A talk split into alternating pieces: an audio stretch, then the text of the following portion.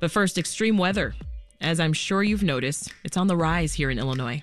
Three straight days of storms in the Chicago area. Heavy rain and flooding wasn't just dangerous for drivers. Homeowners around the Chicago area are cleaning up a big mess tonight. Trees were brought down by these heavy storms and powerful winds. Homes throughout Elgin are surrounded by mounds of branches and debris left behind after a pair of tornadoes with winds up to 100 miles per hour tore through the northwest suburb. That is not fog, those aren't clouds.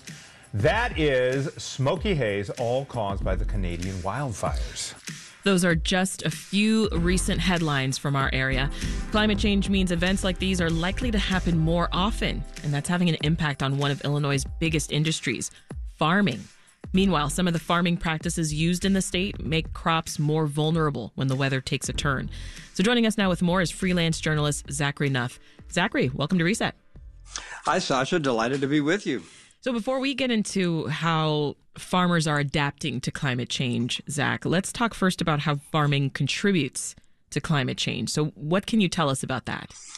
Well, the US EPA estimates that uh, agriculture contributes about 10% to global warming, but most of that really comes from livestock. And as you know, in Illinois, livestock is not the largest agricultural sector, it's really corn and soybeans. Yeah, um, some of the industrial farming practices used around the, the country can make crops more vulnerable. As I mentioned, this is when climate change leads to extreme weather. Right? That's right. And some of the practices that uh, do lead to global warming and can contribute are, you know, the use of heavy use of fertilizers. So they use nitrogen, they use uh, phosphorus to add to the soil.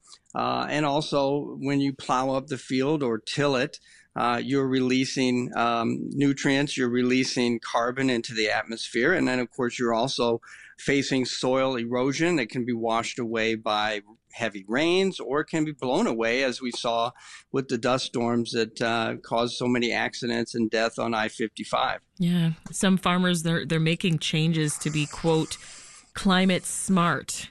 Uh, which can include practicing what's known as regenerative agriculture. Can you explain what that is, Zach? Yeah, I mean those terms haven't really hit Central Illinois uh, too heavily yet, but there are, I was surprised by the number of farmers that are using some sort of conservation practices. And uh, no-till or media or low-till agriculture has been used for many many years.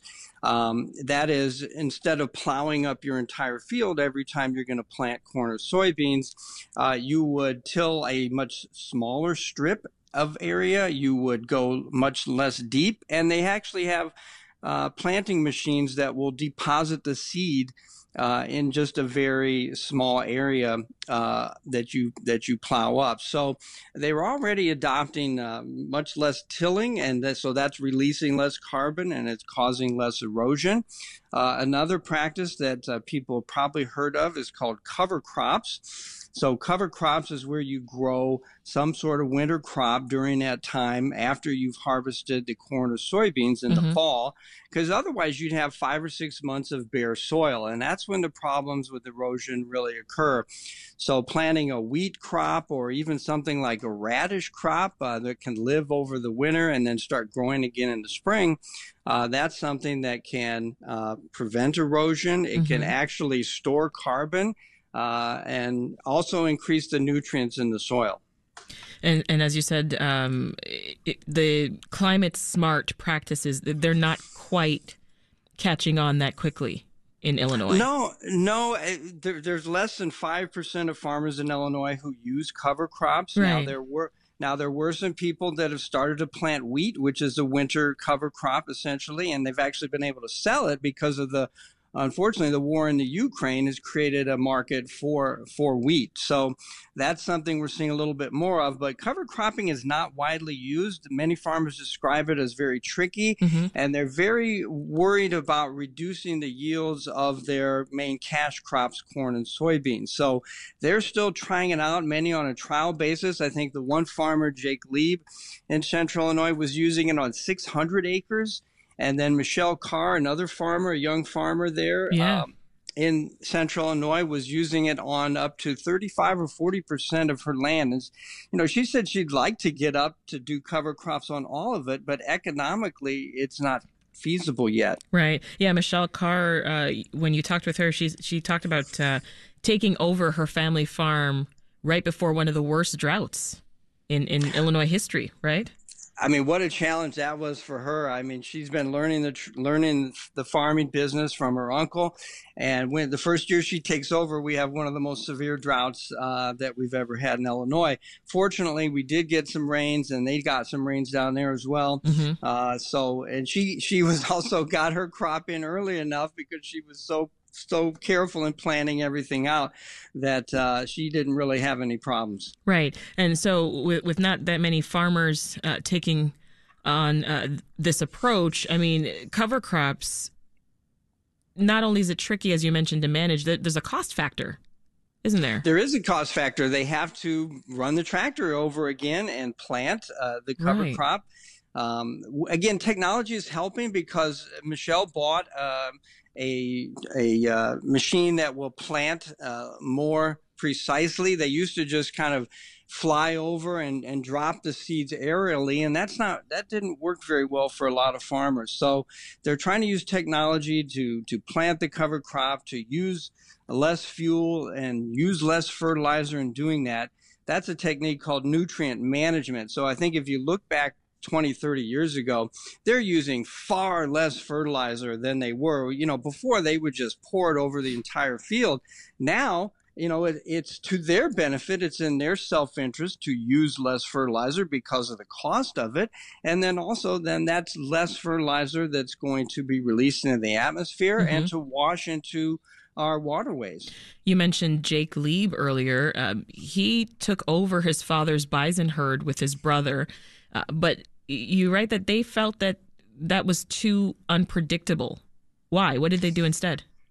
Yeah, you know, a lot of these farmers like Jake Lieb and Michelle Carr, they're so interesting. These young farmers, some of them went to college. They're willing to try new things. You know, they're really interested in data and, and technology and getting the most out of their, their farming and having the least impact uh, on the environment. They really are thinking about that. So Jake Lieb had a, uh, a bison herd that his father began. Um, partly to you know graze uh, farmland that wasn't as productive, and they w- ended up selling the bison meat, and people were uh, loving uh, mm. buying the bison meat, and so uh, they've got young kids now, and the bison are a little bit cantankerous, and so uh, it, it's dangerous for them to be around them. So the the the uh, herd that they have of cattle now is a little bit more docile. What else can you tell us about some of the, the other farmers that you, you spoke to and, and what their situations reveal about how climate change and extreme weather are just really forcing them to adapt. I know you talked to, to Jared and Robert as well. Mm-hmm, yes, they're very concerned, and because obviously climate change is affecting them. These heavy, heavy storms, uh, a lot of the water runs off. It doesn't soak in. It takes the soil with it. It takes fertilizer with it.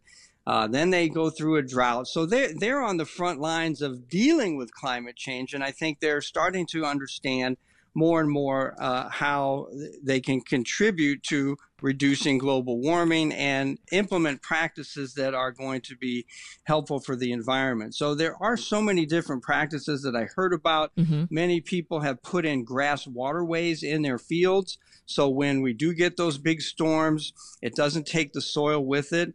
Uh, and you'll see those as you drive down the highway. If you look into a cornfield or a bean field, you'll see just a grass strip, maybe, yeah. you know, 50, 100 feet wide. Then that's been put in with USDA assistance uh, as a conservation project. Uh, on hilly ground, they might use terraces to prevent erosion. And then there was a really interesting thing that one farmer had called a wood chip bioreactor. So they actually bury wood chips in the ground, chips that they get from the power company when they have to cut down trees and those wood the water flows through the wood chips and actually the bacteria eat the nitrogen so wow. the nitrogen they they can clean up at least half of it so that eliminates that going into That's the cool. waterways or releasing into the atmosphere. Zachary Nuth is a freelance reporter. Thank you so much for sharing that story.